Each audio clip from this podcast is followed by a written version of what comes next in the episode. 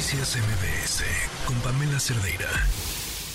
Pues hablábamos hace unos momentos sobre lo, la respuesta que ocasionó esta extradición de Ovidio Guzmán, la falta de, de, voces autorizadas en el país por voz autorismo, la fiscalía, nadie salió a decir nada hasta hoy. El presidente, que ya escucharon qué fue lo que dijo. Y, y hay un montón de preguntas en el aire, no solamente sobre este procedimiento legal y qué podría pasar con esas otras eh, otros procedimientos que tiene pendientes en otras cortes en Estados Unidos, sino también si pudiéramos esperar o no reacciones al interior del país. Le agradezco mucho a David Calderón, consultor en seguridad, que nos acompañe. David, buenas tardes, gracias por acompañarnos. ¿Qué tal, Pamela? David Saucedo, a tus órdenes. Ay, Saucedo, perdón, David. Oye, David, eh, ¿qué, ¿qué podemos esperar que suceda después de esta extradición? Mira, hasta el momento se respira una tensa calma en todas las regiones que componen el vasto narcoimperio del cártel de Sinaloa. Como tú bien eh, señalabas al principio, todo parece indicar que hubo un acuerdo entre las autoridades de México y los Estados Unidos para que fueran los norteamericanos que dieran a conocer este esta extradición, este anuncio. Eh, esto nos indica que se trató de un guiño político del presidente Andrés Manuel López Obrador en respaldo a la candidatura de John Biden a la reelección. El presidente de, todo el tiempo ha estado apoyando a Donald Trump en las distintas contiendas y conflictos políticos en los que han estado inmersos, pero este guiño pareciera que es con el objeto de que Donald Trump, perdón, eh, John Biden pueda presumir este resultado ante sus críticos y opositores que han señalado con acidez eh, los fracasos que ha tenido el, gobierno actual de los Estados Unidos en el combate al narcotráfico en los Estados Unidos. Eh, además, el propio gobierno norteamericano eh, señaló directamente a los chapitos como los responsables de la introducción de, cargamentos de alto monto hacia los Estados Unidos. Los chapitos, como tú recordarás, trataron de deslindarse mediante una carta abierta que dieron a conocer hace algunas semanas, pero que evidentemente estaba plagada de falsedades. Eh, no sabemos exactamente qué es lo que va a ocurrir al cártel de Sinaloa eh, con esta reaprehensión y con la extradición a los Estados Unidos. En el pasado reaccionaron con actos de narcoterrorismo. Da la impresión de que en esta coyuntura eh, la cúpula del cártel ya daba por descontada la extradición mm. de Ovidio Guzmán hacia los Estados Unidos. Tan es así que delegaron eh, gran parte de las actividades que tenían a su tenía bajo su responsabilidad Ovidio hacia otros subalternos del cártel de Sinaloa. Sí, se siente esta extraña paz, ¿no?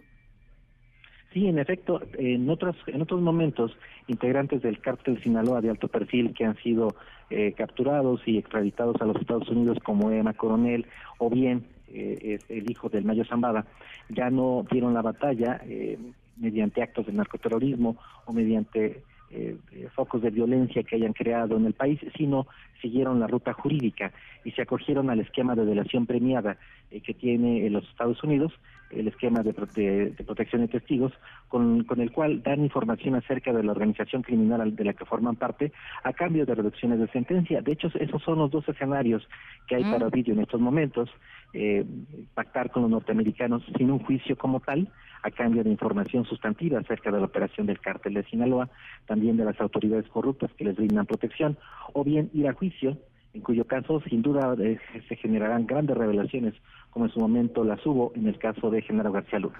O sea, para la opinión pública, lo que o para el ejercicio de la transparencia, lo que más convendría a los mexicanos es que Ovidio fuera a juicio sin ninguna duda. de todo depende de cuáles sean los cargos que se le imputen a Ovidio en los Estados Unidos. Hemos tenido ya conocimiento de algunas de estas acusaciones.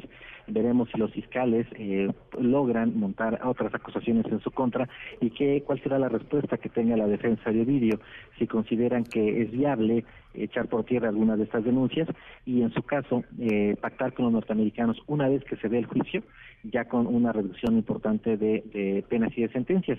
Es en efecto un volado, porque no tengo duda que los norteamericanos, eh, tal y como supimos hace algunas cuantas semanas, tuvieron eh, participación activa en la localización y captura de Ovidio Guzmán en el episodio popularmente conocido como Culiacanazo, sin ninguna duda también tuvieron participación en este segundo en esta segunda captura, de ahí que estoy cierto de que los norteamericanos han ido armando el caso poco a poco y con información consistente. Eh, David, de, de ser así, de llegar a juicio, de darse este escenario en el que nos podamos enterar de muchas cosas que hasta hoy no las sabemos, ¿en qué tiempos normalmente sucedería esto? Bueno, el día de hoy se está realizando la audiencia en donde se hace la imputación de, cargos. Veremos si eh, la defensa solicita una extensión de plazo para poder conocer el expediente antes de eh, declararse culpables o inocentes de los cargos que se le están imputando a, a Ovidio Guzmán y algunos de sus colaboradores cercanos. Eh, será un juicio, en el caso de que vaya a juicio, será un juicio corto, muy parecido en tiempos al de Genaro García Luna, no más de dos o tres meses, quizá en un tiempo récord, tal y como ocurrió la extradición, se esté dando esta, eh, esta deliberación en los tribunales de los Estados Unidos, sobre todo porque se va a empatar en la dinámica judicial de los Estados Unidos con los tiempos electorales. De México y de Estados Unidos también. Sin ninguna duda. En el mm. caso de Biden es crucial y de gran importancia que una sentencia en firme contra Ovidio Guzmán para que él lo pueda exhibir como una muestra del combate que están librando en contra de los cárteles mexicanos, en contra del cártel de Sinaloa. Ellos hicieron al cártel de Sinaloa como el malo de la película. En las últimas intervenciones de Al Milgram, la directora de la DEA, así se ha referido eh, al cártel de, Sinaloa, sin olvidar al cártel Jalisco Nueva Generación, pero digamos que los tiempos de la justicia en Estados Unidos, tal y como ocurre también en México, están un poco en paralelo a los tiempos políticos. David, ¿te extraña esta, este silencio por parte de las autoridades mexicanas a lo largo de todo el proceso? Es decir, no salieron a informar, no salieron a confirmar hasta hoy que el presidente habló del tema. Me parece que así lo pactaron con los norteamericanos, querían mm. que ser ellos, la administración de John Biden, quien diera a conocer esta, esta información. Es posible que el gobierno de México haya aceptado la extradición que se da en tiempo récord hacia los Estados Unidos. Estos procesos pueden incluso llegar a durar años mediante una serie de intercambios. Hace apenas unos días México obtuvo de nueva cuenta la categoría 1 en materia de aeronáutica. Hay eh, también algunas denuncias en contra del gobierno de México eh, por violaciones al TEMEC en materia energética, así que es muy posible que el gobierno de México haya hecho un quieto quo, es decir, un intercambio de temas que son del interés del presidente Andrés Manuel López Obrador, a cambio de entregar a algunos narcotraficantes que están en cola de extradición. Este sería el caso de Ovidio Guzmán, pero también está pendiente la extradición de otro personaje que es eh, muy esperado por las autoridades en los Estados Unidos. Nos referimos a Rafael Caro Quintero, involucrado en el asesinato hace más de 30 años de la gente de la DEA, Enrique Camarena Salazar. ¿Qué temas eh, adviertes que pudieran haber existido en este intercambio que favorecieran al gobierno de México? En materia económica, en materia comercial, en materia de defensa de los derechos humanos, violaciones a los derechos humanos que son ya del interés de organizaciones de los Estados Unidos, de algunos congresistas. Por supuesto, las violaciones al TEMEC en materia energética. Hay algunas empresas en Estados Unidos que se están quejando acerca de que el gobierno de México está subsidiando ciertos productos agrícolas y que están entrando eh, de manera ventajosa al mercado de los Estados Unidos.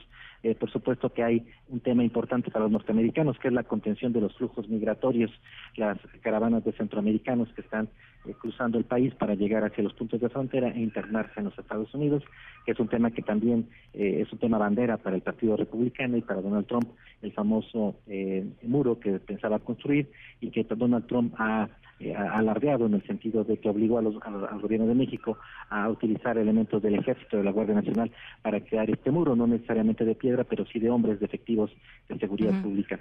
Es una serie, toda una serie de, temas que están cruzando la relación entre México y los Estados Unidos y me parece que el presidente Andrés Manuel López Obrador está utilizando a los narcotraficantes de alto perfil para poder ir desahogando esta agenda de temas muy nutrida en las relaciones de México con los Estados Unidos. No, y la verdad creo que también desde aquí, para los mexicanos da mucho más certidumbre de un proceso de justicia estando ellos allá que, que, aquí. Eh, tendría o parecería ser un ganar-ganar, sin duda coincido plenamente con tu apreciación, Pamela. Lamentablemente en México las prisiones de alta seguridad al poco tiempo se convierten en prisiones de alta comodidad para los narcotraficantes de alto perfil.